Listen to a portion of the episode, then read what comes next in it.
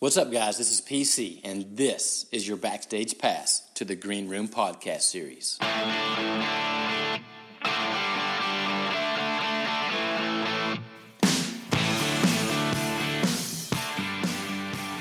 What's up, guys? Hey, this is PC. You're listening to the Green Room podcast series. Our guest today, I am so excited. One of my favorite people on the planet, Dr. Farah Meadows, who is an educator at La Quinta Middle School down in Southern California. Farah, how you doing today? I'm doing well. Thank you for asking. Yeah, I'm super excited to get to spend some time with you here on the podcast because I just love being around you. I love any time that I get to talk to you because your energy is so contagious. Oh, thank you. Same. Yeah. I, I feel the same.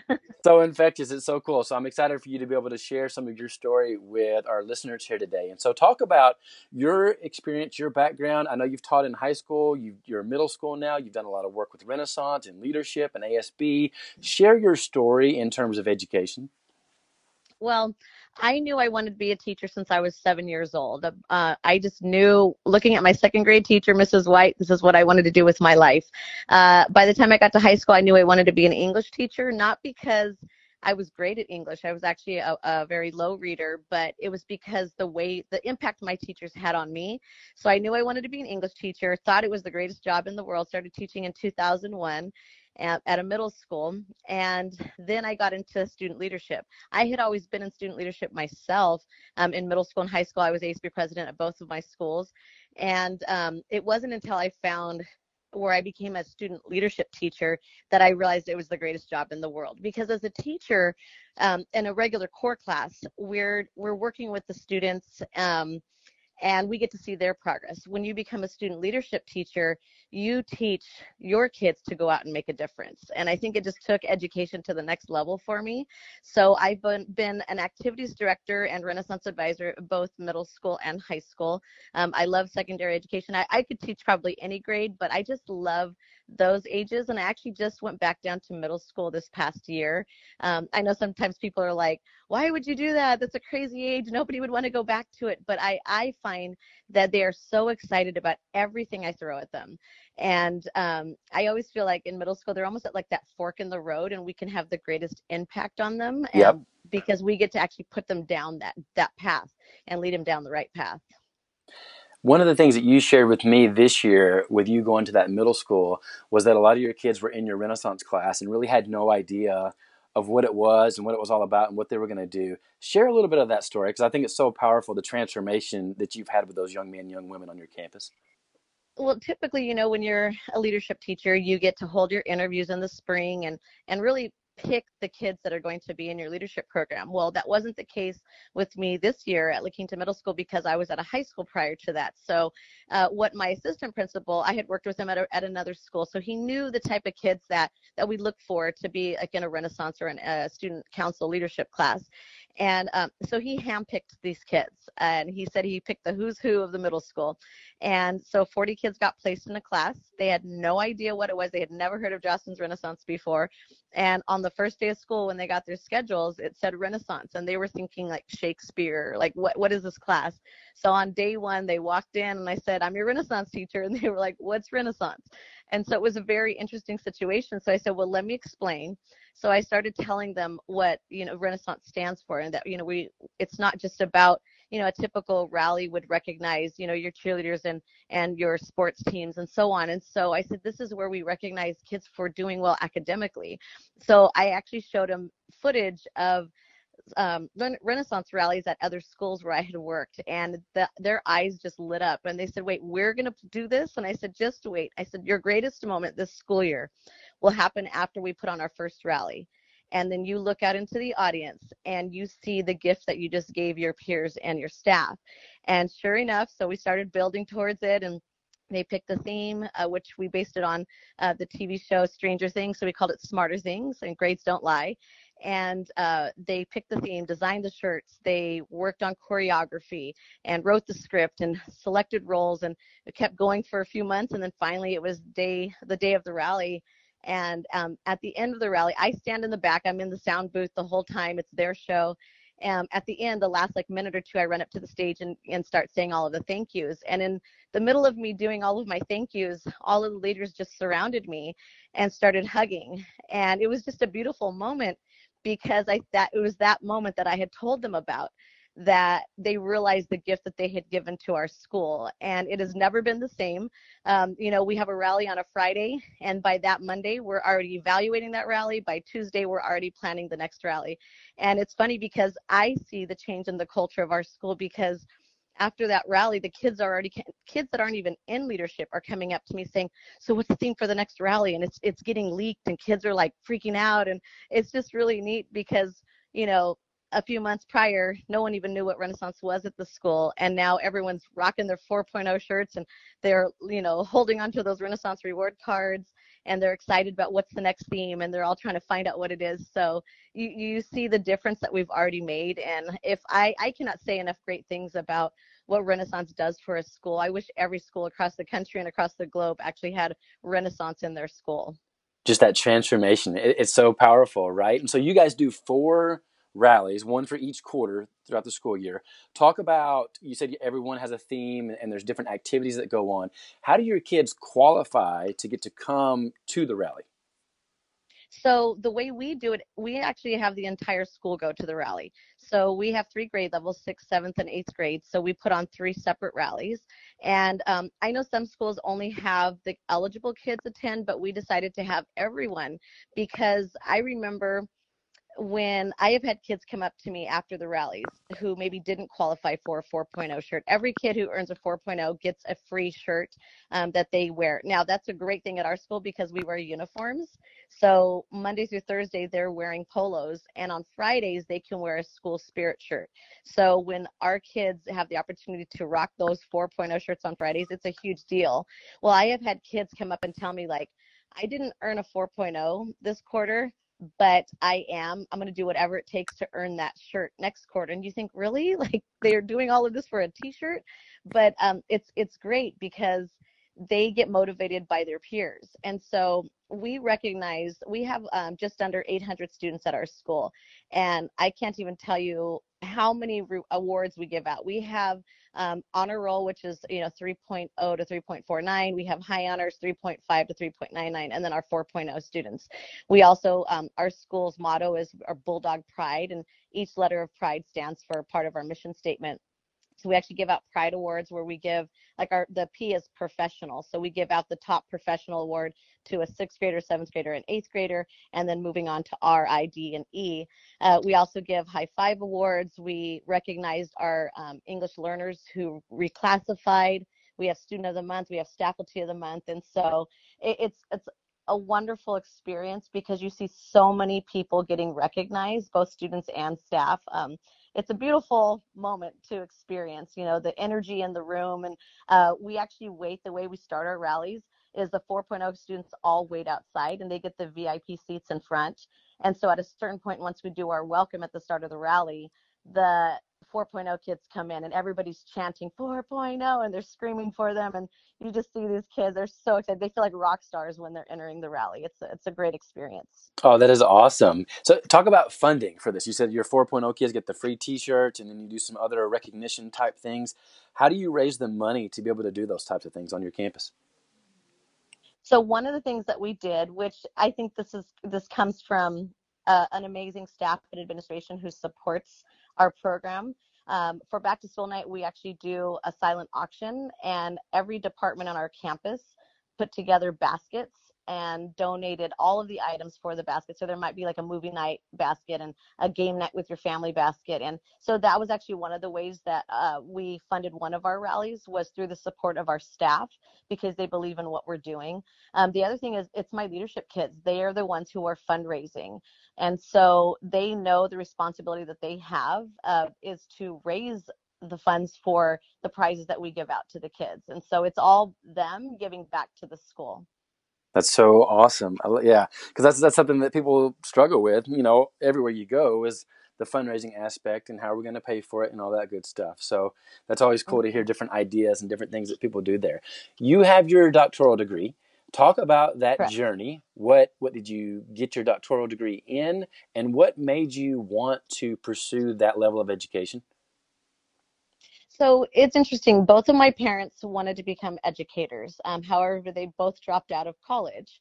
Uh, my two older sisters started school, ended up dropping out. And so I thought, oh my God, I'm going to be the first one to go through and finish. Uh, fortunately, my one of my older sisters did go back after I did, and she's actually an assistant principal now out here in the Coachella Valley.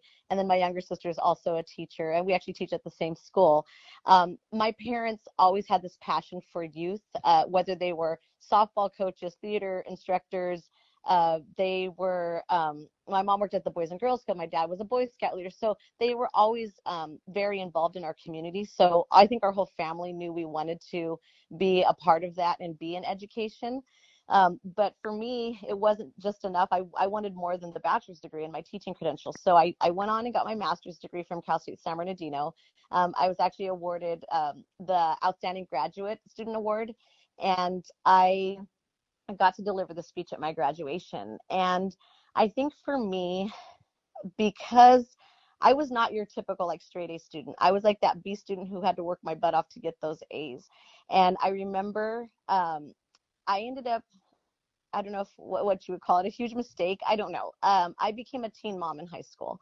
Um, I was not the girl that anybody thought that was going to happen to. I was freshman class president, super involved in school, and got pregnant my freshman year and um, ended up having my son John my sophomore year. And um, you know, a lot of the girls I was put into a teen mother program, and they said like, okay, well, two of the periods out of the day you must be part of this program. And I said, but no, you don't understand. Like, I have to. At the time, it wasn't A through G requirements; it was A through F.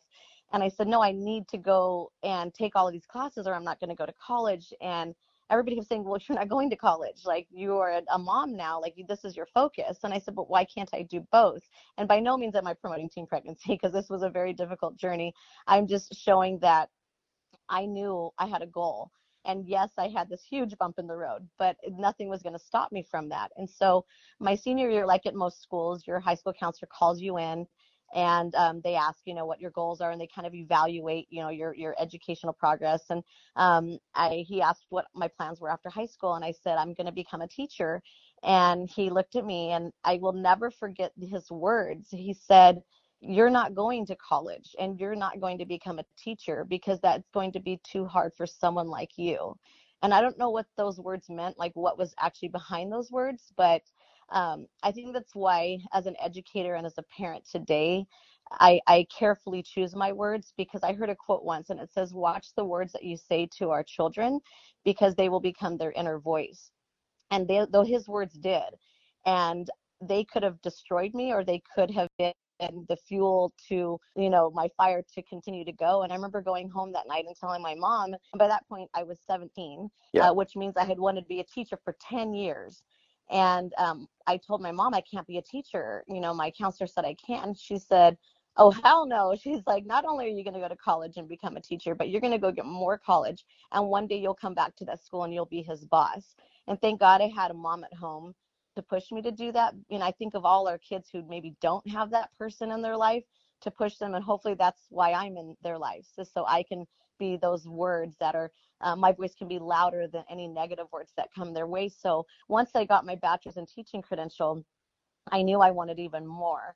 Um, my goal was eventually to become um, a teacher in like a um, in an education program because i thought well how can i affect even more kids than just the kids in my classroom or on my campus? But maybe if i can impact future teachers then I can affect, you know, indirectly affect even more kids. So I went and got my uh, my master's degree, and um, I went when I was working at a school. I I kind of got in trouble a little bit for being too vocal with some stuff with some kids that I that I thought the school was making some poor decisions. And um, I got my hand slapped and got a, a leadership program taken away from me um, for being vocal. And uh, I remember walking down the hallway one day, and one of the teachers pulled me aside and she could just see, you know, my face that I was so hurt because I love working with student leadership. And she said, you know, Farah, you always give to everyone else. Now that you have some extra time on your hands, what's the one thing you would do for yourself? And I said, I think I'd go back to school to get my doctorate. And she's like, what's stopping you? So that night I went home and I started researching um, various programs and never thought I would even go to USC, University of Southern California, because it was it's a very prestigious school in, in California and across the nation. And so I thought, well, let me just look into it. And I fell in love with their program because it was all about multicultural education and coming from two different cultures. I thought that was very important. So I applied and um, at the start of the school year, I have all my students uh, write down a goal on a star, and then we, we put it on the ceiling. We staple them to the ceiling. And so mine said that to, to get my doctorate from USC. And I remember when I, I was like a kid, like a senior in high school, every day running to the mailbox to see if I got my letter and I did. And I remember the next day running to my class and they were cheering and they're like, You reached your star. I'm like, No, no, I just got accepted. I still have a lot to go. Um, and so I did. I mean, it was exhausting. Um, my principal worked with me where I could switch my schedule and have my prep at the end of the day so I could hop in the car, drive two hours to Los Angeles, and be in class from four till 10 at night um, and then drive home. There were times where I was exhausted, starting to fall asleep. And I remember even crying a couple nights because I was like, why am I doing this? I am so tired. And I remember watching the movie, or it was a documentary called uh, Waiting for Superman. And they talk about that sometimes there aren't the best educators. And then there are those who are truly in it to change children's lives. And I thought, okay, this is why I'm doing this. I am doing this for my students. And that was my motivation throughout all of it. And so I'll tell you one of my proudest moments was um, my graduation day to have my parents there and my sons um, watch me walk down and earn my doctoral degree. It was a very powerful moment and I think I proved I proved a lot of people wrong in in that moment. Um, and then I proved myself right. Yes, hundred percent. I think that's the biggest thing is proving yourself right. And it's one of those things like mm-hmm. that's a moment in time. I would say a moment in time that will forever stand still. It's one of those things you'll never forget that as long as you live, you know? Um, exactly. It, it's so, so cool. And so you said you came, you come from two different cultures. Talk more about that. Yes. Right. So my dad is Irish American. My mom is Mexican American. And so um, growing up out in the Coachella Valley, there's a, a very predominant Latino population. And so, you know, I kind of go back to the movie Selena where she's talking about being Mexican American and sometimes you don't feel you're American enough. Sometimes you don't feel Mexican enough. And I think that's sometimes how we felt as a family, even going to family get togethers on one side or the other. Uh, there's four daughters in our family and two of us definitely look more Mexican with the dark hair, dark eyes. And then two look more Irish with the bright red hair and light skin and freckles. And so um, people quite didn't understand like what was going on with their family. And so um, sometimes we felt like maybe we didn't fit in on one side or the other. But um, you know, as I got older, I remember, I remember even being embarrassed. You know, sometimes I remember my mom sending us to school with um, burritos. And so she would wrap it in a paper towel and then foil. And i remember like looking at other kids like oh they're eating their bologna sandwiches. Like why can't i have that? You know and i guess it's just uh, being a kid try to fit in. But as i got older i definitely embraced uh, both of my cultures more. Um, ultimately being a senior in high school i was mecha president which is a, a club um, for um, mexican american students. And so um, and then I think that really is what drove me to my my master's thesis was on multicultural education, and then of course going that route with my doctoral degree. Um, and it's in educational leadership, and the emphasis is um, education in multicultural societies. And so I just, for me, I think it's so important. You know, people often say, "Oh, we need to be colorblind," and I I often think like, no, that's not the case. Like we can't be blind to these beautiful cultures that are around us. And so I am all about, and I teach my students this all the time. I'm all about embracing where you come from and then obviously celebrating your diversity, the diversity of the people around you. Um, and so I, I just hope that uh, colleagues of mine, um, like I said, my students, uh, people in my community, I, I hope that they look around and see the beauty in our differences. Yeah, for sure. And you said something very powerful about colorblind, and I actually made a post on that on my Instagram sometime here within the last year. My best friend from the time I was five years old is African American. And so the post re- revolved around that quote of, Well, I don't see color. And when people say that, it's a defense mechanism. You're saying that because you've done something to where you feel like you have to defend yourself as opposed to Right. let's just be open let's be real here because we all do see Mhm. color and let's seek to understand instead of to defend. And so we had a, a super cool conversation that i would like to go back and revisit for other people to hear.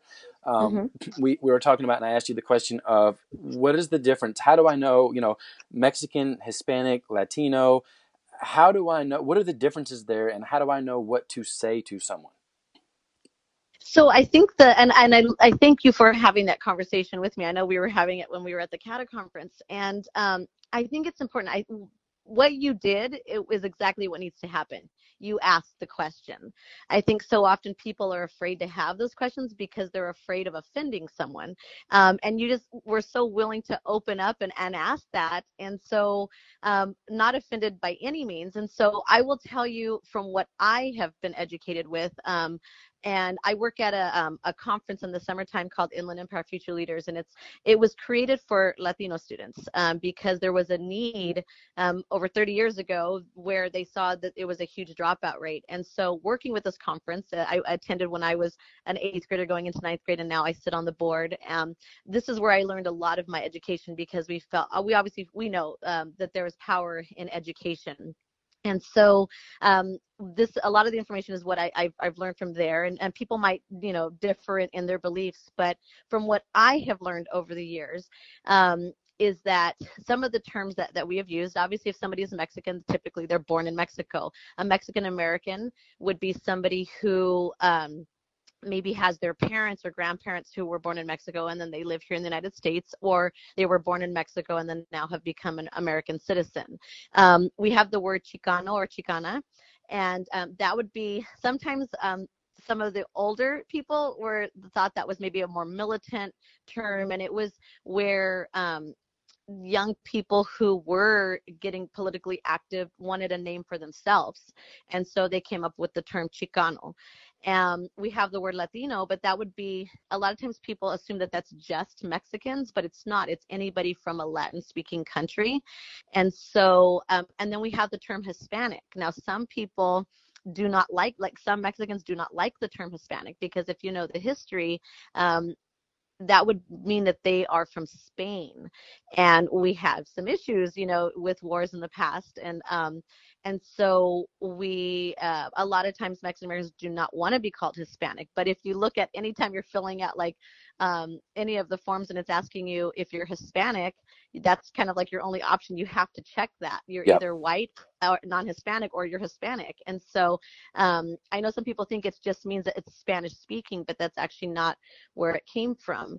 And so um, I guess for me, um, you know, and then now we have the whole word Latinx. I don't know if you've heard that. So where you don't actually say Latino or Latina, where you're not giving a specific gender to it, but now it's the X, and it just means that it, it's all encompassing. Um, and so that's a big issue too now. Was do we do we use that? And now other people were like, no, we fought to make sure that that women are also in there. So if you put the X in, now it's taking away the identity of the female in there as well. So you get a lot of different perspectives, and I think that that's the key. Is I'm not wrong, you're not wrong, the person next to you is not wrong. It's whatever they feel comfortable identifying with. Um, then own it. And and you know and maybe as you go on in your life and you become more educated and you become more mature maybe you change um, the term that you use. But i think we just have to like like i said before be willing to ask the question you know what what do you identify? And and you know, let me call you by that you know? And um and really that's what it comes down to and someone just educating themselves and being comfortable with with how they identify Yeah, and be willing to have that conversation. And something else Yes. that you shared when we were talking that day, we were talking about this issue and topic and racism, and you were talking about an experience that you had. I think you were said you were in high school of when you went to Ohio, I think on a field trip for the first time, and how you were treated there. yes Share that you know story. growing yeah so growing up in the coachella valley um, it's southern california so definitely a more liberal area and you know we just grew up around mostly latino students and so we didn't know any different. And I remember being in Color Guard and Winter Guard where we spin flags, rifles, and sabers. And uh, we saved up our money and we were going to go to the World Championships, WGI, in Dayton, Ohio. And we were so excited. And we had worked so hard for this. And it was in the spring. And so we loaded up, we flew over there, and we were um, we were loading up onto a bus.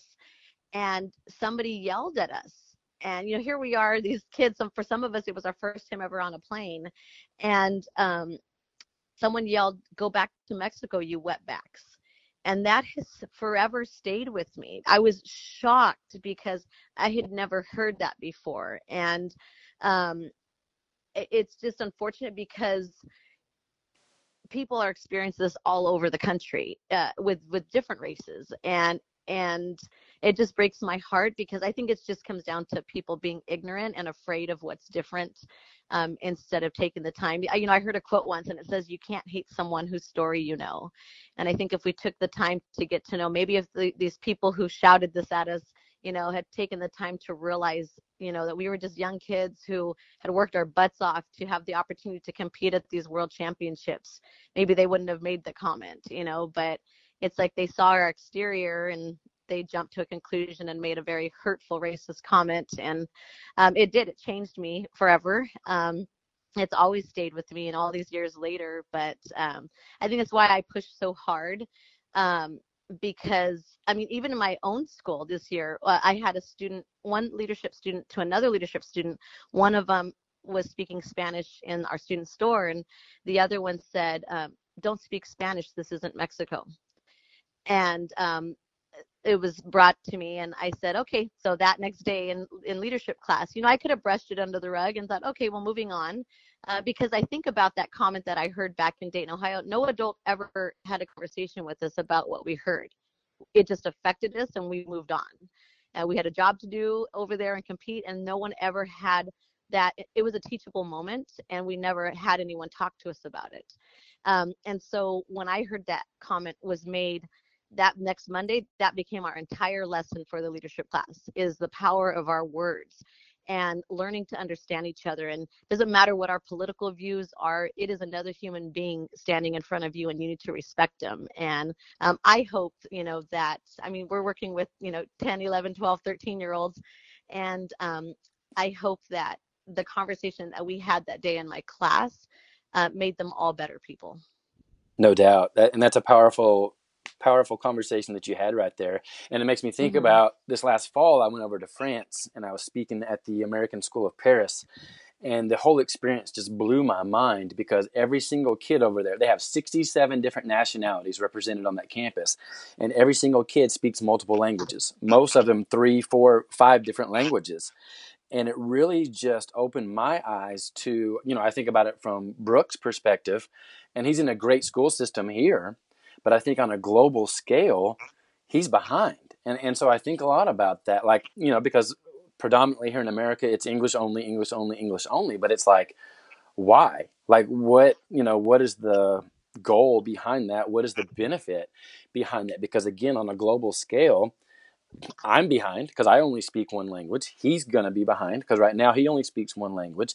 And it's like, where did that perspective come from? And then how can we shift that perspective to where it's okay to speak Spanish. It's okay to speak, you know, any other language that we're talking about. Um, and it's something that's accepted and, you know, smiled upon instead of frowned upon. Next question I want to ask you is as a white male in America, what can I do to help make the situation better for people that don't look the exact same way that I do?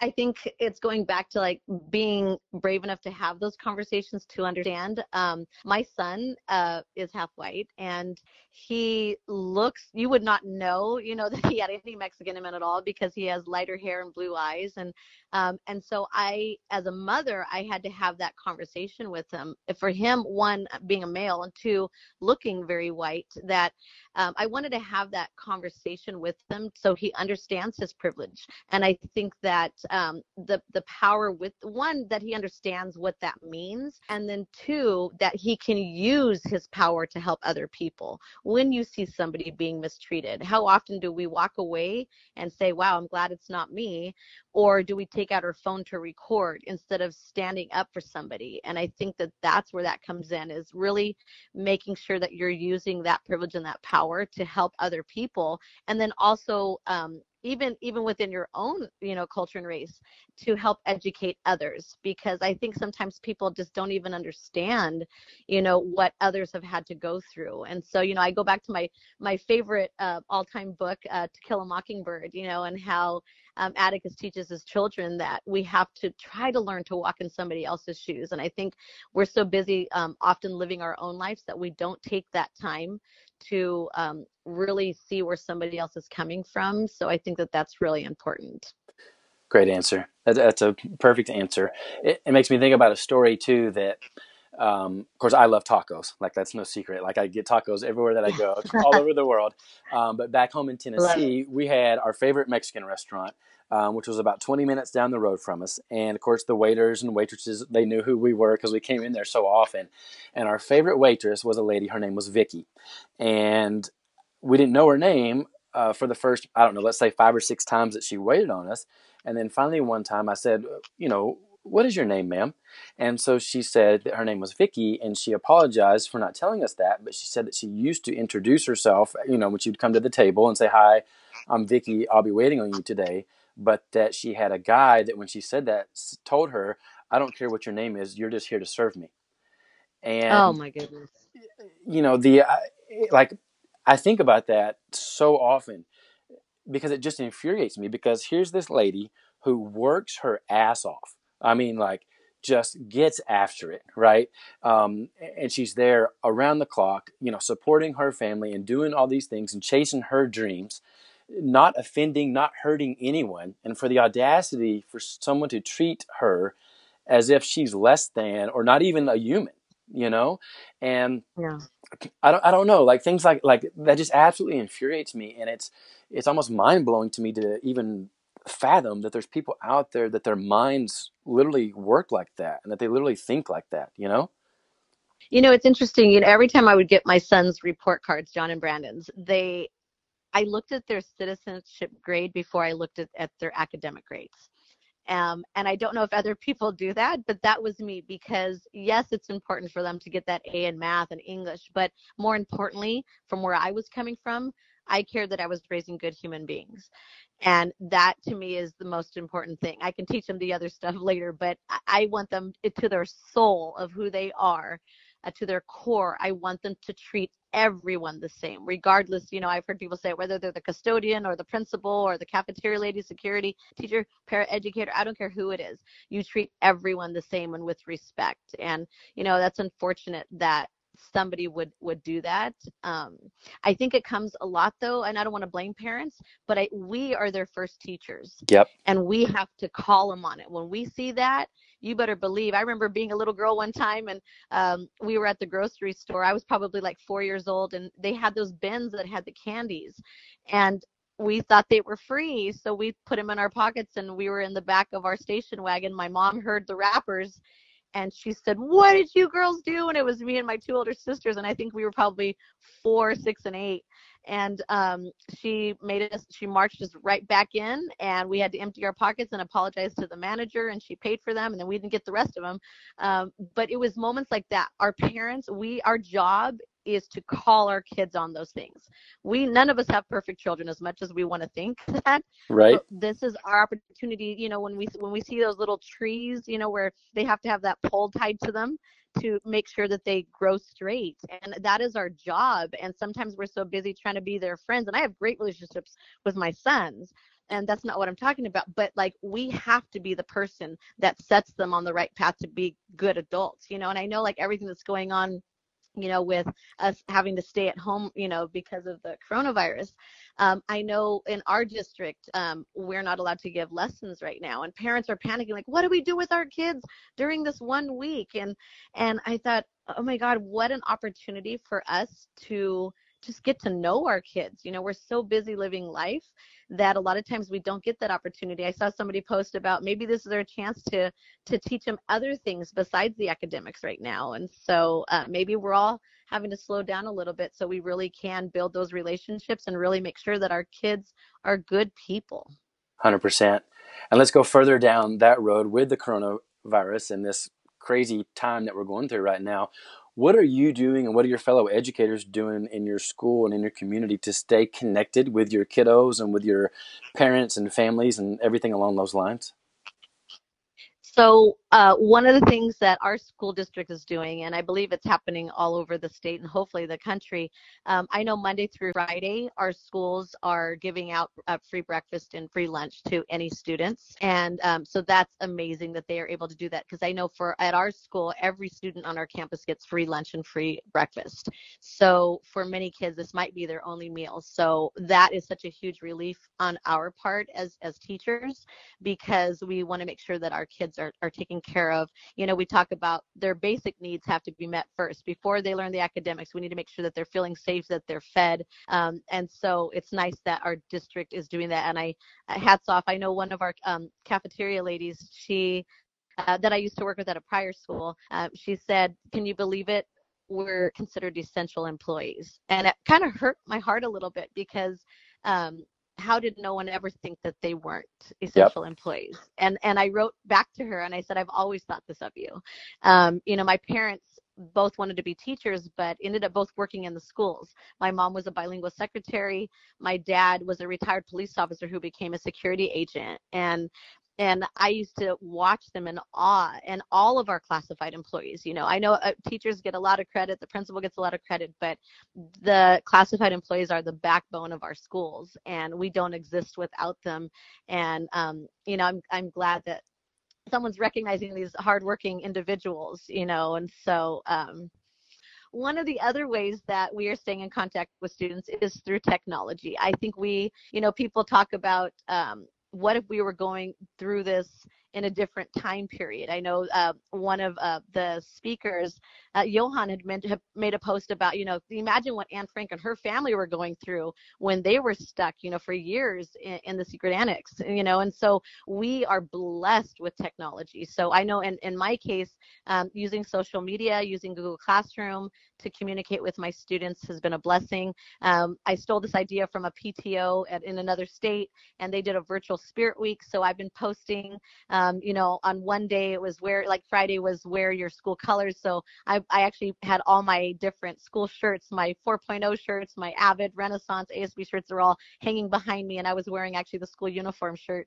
Um, and so I think it's important to tried I, even though we're in a very abnormal time to still have some sense of normalcy. So my kids were posting their pictures um, showing that even from home on st patrick's day they were wearing their green shirt and so on. Uh, my sister this morning like i said she's a sixth grade teacher at my school and she teaches math. Um, she did a zoom conference with her students and um, i actually uh, got to be there with her for that. We live just uh, down the street from um, one another and um, and it was wonderful to hear her kids um, so concerned about their grades and getting back to school and are we still going to have a renaissance rally? And what about their 4.0 shirts that they've earned? And um, and so it it was nice i think for them to hear and see their teacher uh, because they're she kind of calmed them down and was able to answer a lot of their questions. And and it was great for them just to interact with one another. So um, like i said i think we're blessed in a time where we have the ability to do that um, and still keep our kids connected to our, our educators and to their classmates.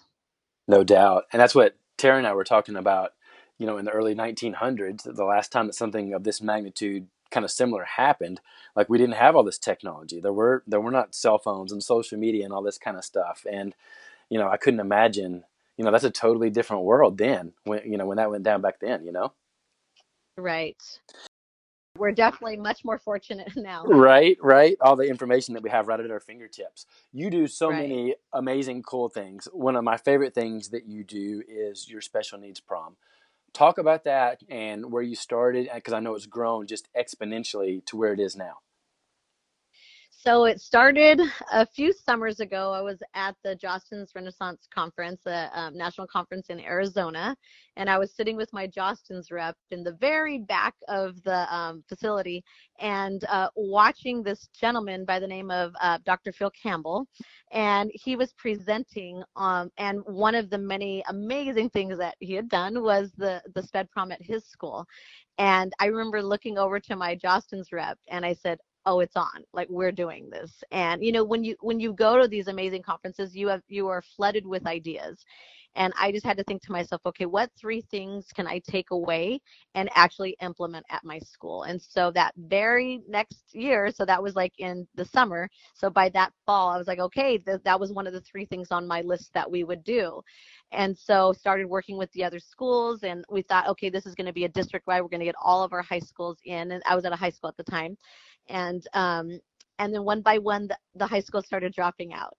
And I just thought, oh man, I, like we were doing it too close to the other proms, and so i think that you know as an activities director you become overwhelmed when when it's prom season or graduation season. And so um, i just told my leadership kids at indio high school i said okay we're going to make this happen. If it's just us it's just us and maybe we need to start small this first year and then people will catch on. And so we did. It was just us that year and it was a wonderful experience. I remember crying and my principal was there he was crying and and i just said you know in in all my years of teaching and in all the different things that i work with it was probably i would say is my, my top five things that i have ever had the privilege and honor of helping to coordinate and put on with my student leaders. Um, and so after that first year the other high schools were like okay we're, we're doing this for sure. And so by the next year uh, we actually did have um, three different school districts in our area um, participate and and bring kids and their leadership kids were there decorating in the morning. And so now you know you, a lot of times you have especially in a small community you have your rivalries between the different schools and that was a great part just to see the setting up of this um, wonderful event was all of the different schools coming together to put this on for our, our severely handicapped students and then, of course, once our special guests arrive, uh, I'm in tears all over again. And um, I remember there was a mother who showed up with her son who had cerebral palsy and um, he was nonverbal. And I remember she came up to me at the end and she was in tears and she just said, Thank you for what you're doing. And she was like, He will never experience a prom without you guys doing this. And then there was another parent, he came up to me and um, his son um, is autistic and he said, I know there was a question of do we allow the parents to go or not. We actually invited the parents, and the parents sit down at the tables and where they're having dinner, and then on the other side is where we have our dance floor. And I remember the dad came up to me, and he said, "I need you to understand something like how big this is." Uh, because I was dancing with his son, and then one of my leadership kids was dancing with him. And he said, You don't understand what we just experienced in that moment. That was the first time he has ever danced with someone. And you guys gave that to him, and you gave that to us because we were here and got to witness this. And so it was just, you know, we we don't do this for credit.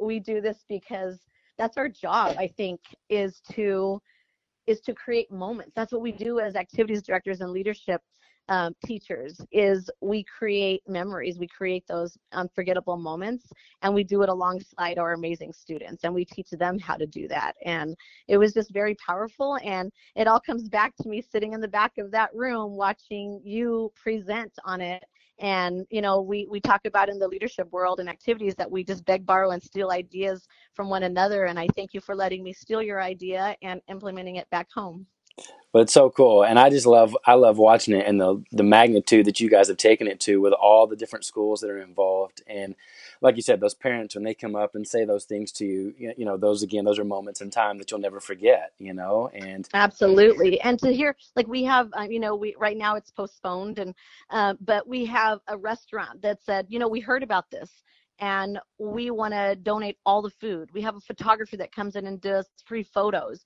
Um, every high school or every school that participates um, donates one item. So it's not all coming from one school now, like back when we had to do it originally.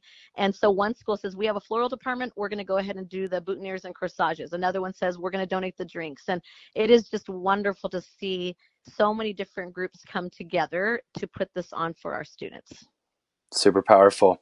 I always say that the legends never make it, and it's can never you can never have the mentality of it's never I made it. It's always what's next. And if anybody embodies that statement, it's you. Mm-hmm. And so for Dr. Farah Meadows, what's next? Oh goodness. Um, in my life, okay, so I've been through a lot in my life.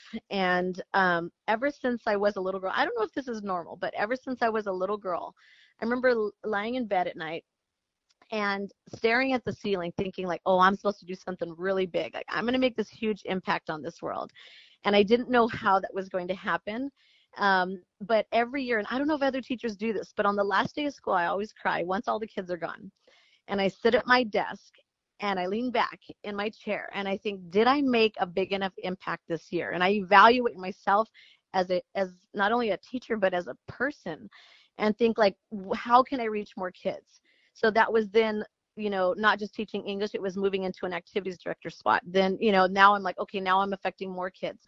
Um, but i still feel like i haven't made the uh, the impact that i'm supposed to make still.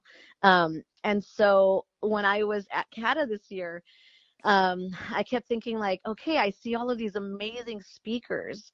Um, i have a story to tell and i i wanted i want to write a book. I want to write leadership books. I want to write a, a books about um, you know in those moments you know my my son my older son john passed away in um, 2016 and i'm sorry two, uh, february 16 2015 and um you know in those moments when i don't think there's a greater loss than losing a child. And um those moments when I'm lying on the floor of my bathroom crying and then I wipe my tears and I get back up and I'm like, okay, let's let's take this day on because I know that I'm supposed to whatever I'm going through, I'm supposed to use my my pain and turn it into purpose and turn my wounds into wisdom. And and so i take all of that and i think okay what can i do? How can whatever i'm going through how is this supposed to help someone else? And so working with other angel moms um, trying to go through this journey with them uh, working with my i remember going back to work after three weeks and there were moments where i broke down with my students and we cried together and they all knew john you know he would show up in my class and they'd all see him or he'd help chaperone a dance when he'd come down from college and um, and so they i remember breaking down a lot that year with my students and my first day back to work they actually were waiting for me at the front of the school with a sign that said welcome home.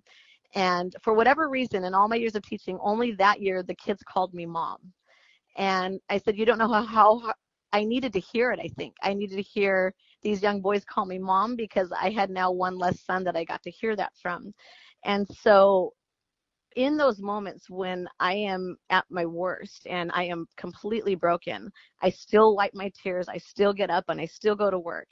And not only do I go to work, but I still try to impact lives. And so one of the books I want to write and, and speak about is to, well, I want to call it um, Don't Give Up, Give Back.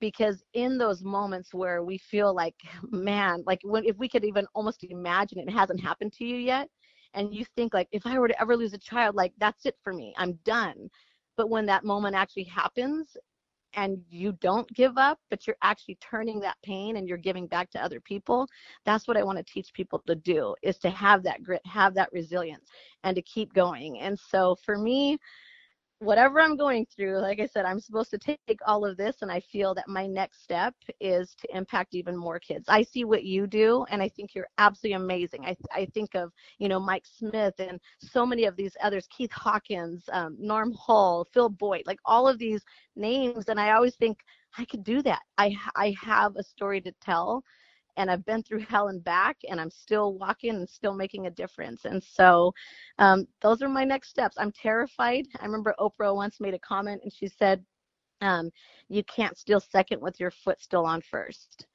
And I'm comfortably on first because I not trying to sound cocky, but I love what I do and I feel like I'm darn good at it as yep. a leadership teacher. But I'm very safe where I am and I'm terrified to take that next step.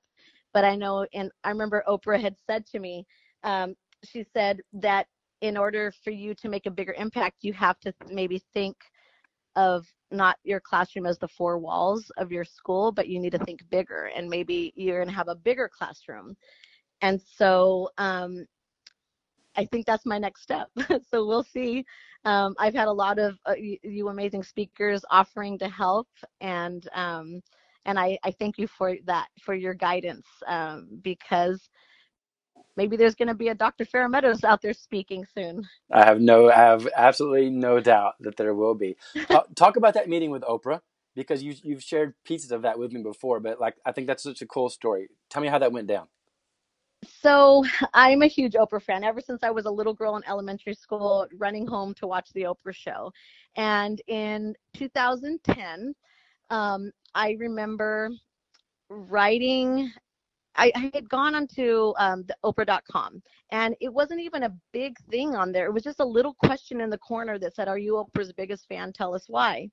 And so I wrote in and I kind of shared my journey and I said, you know, I was a teen mom. I was abused in high school and I couldn't tell anybody what I was going through. And I said, even though Oprah didn't know I was on the other side of that screen, that woman taught me how to be strong and how to, at the age of 16, leave my abuser. And so I mentioned that no longer was I just a teen mom, but I was actually a Trojan working on my doctorate. And so I shared this journey and just typed it in and said, um, you know, that was it. I turned it in and went about my life. And that summer I was at a leadership conference with students and I had a missed call on my phone and there was a voicemail from Harpo Studios and I just about had a heart attack. And um, and they said that they would call tomorrow. And so I'm like, okay, I cannot miss this call because I have no idea what it's about. And so they called me and they said I was in the running to be one of um, Oprah's ultimate viewers. And I'm like, what is that?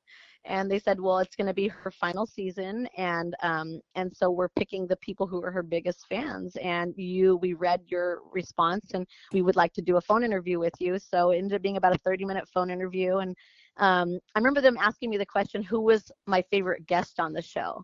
And I said it was never about the guests; it was about how Oprah made them feel. And I said she was like the soul whisperer, where she just made everybody feel so comfortable, just completely open up. And I loved that about her.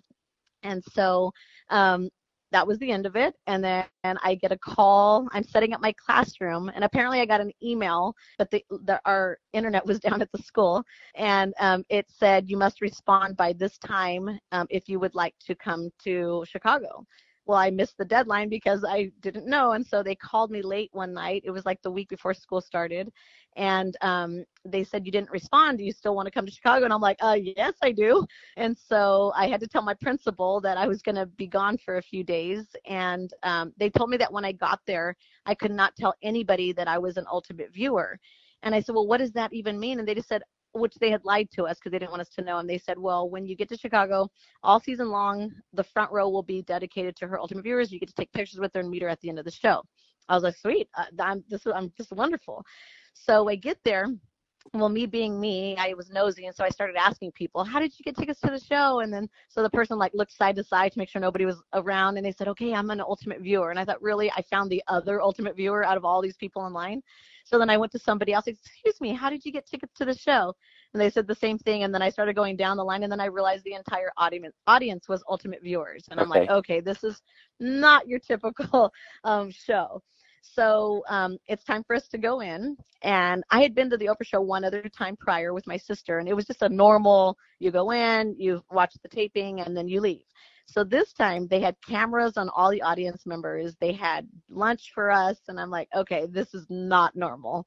Um, and then we we take our seats, and foreshadowing occurred. Uh, there was one little piece of confetti that I started, I saw fall from the ceiling. It was an orange piece of confetti, and I watched it fall. And then one of the producers came by and just picked it up, and they said, "Oh, just ignore that." And they walked away, and I was like, "What the heck was that about?"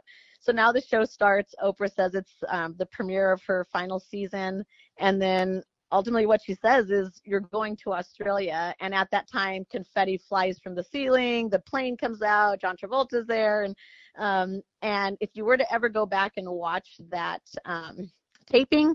There's this crazy gal in a yellow shirt who jumps onto the stage to hug Oprah. That would be me. Uh, they said I was the first person in the history of the Oprah Winfrey Show to rush the stage. And I said, no, people hug her all the time. And they said, no, those are guests on the show, not the audience members. So, but hey, she, I, I put my hands out to hug her. I'm a hugger. She put her hands out. I hopped on the stage and I took the opportunity and um, and then that was in September, and then um, that year in December is when we actually went uh, for the two weeks, and it was a powerful experience. I remember thinking I didn't deserve to be there, and she actually addressed that to all of us, and she said, I'm sure a lot of you are thinking you shouldn't be here. I'm like, dang it, she reads minds too. And um, she said that she had handpicked every one of us who was selected. She had read our stories and she said, Everything you have ever gone through in life, every success, every challenge has brought you to this very moment. And then she said something very powerful. She said, But do not let this moment be the greatest moment of your life. She's like, Take this and keep going. And I think that was so powerful because up to that, I'm like, yeah, this is the greatest moment of my life, besides uh, obviously my children. Um, but it was like now taking that and then moving forward and, and now trying to give a gift like that to someone else. I thought that was so powerful. And then I did get one on one time with her and I remember telling her, I said, Oprah, like you were one of the people who has molded me into the person I am today. And I thanked her. And I said, you know, if I wasn't a teacher, I would be a talk show host. Um, and I said, you know, my classroom's kind of like my talk show where five days a week I have an audience of students and I teach them tra- how to be good human beings. And then she said, you know, Farah, um, if I wasn't a talk show host, I'd be a teacher.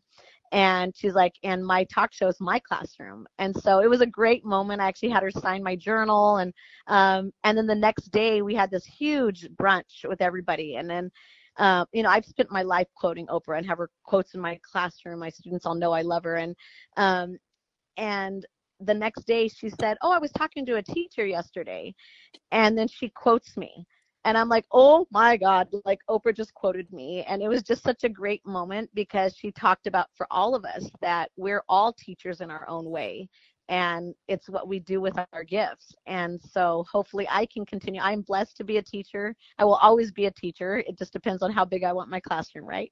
Hundred percent. That's so awesome. Like what a what a super super cool story, man.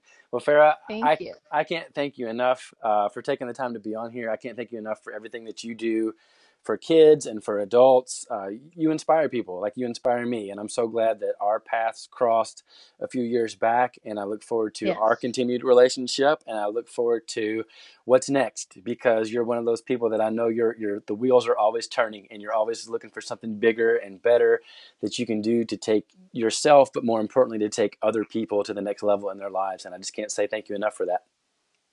Oh, thank you so much. And thank you for giving me the opportunity to have this platform to share my story. And um, it was definitely a blessing to have our, our paths cross. And I look forward to working with you, PC.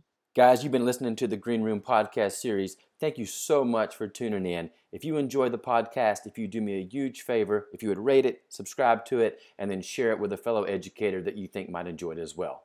Chase your dreams, kids.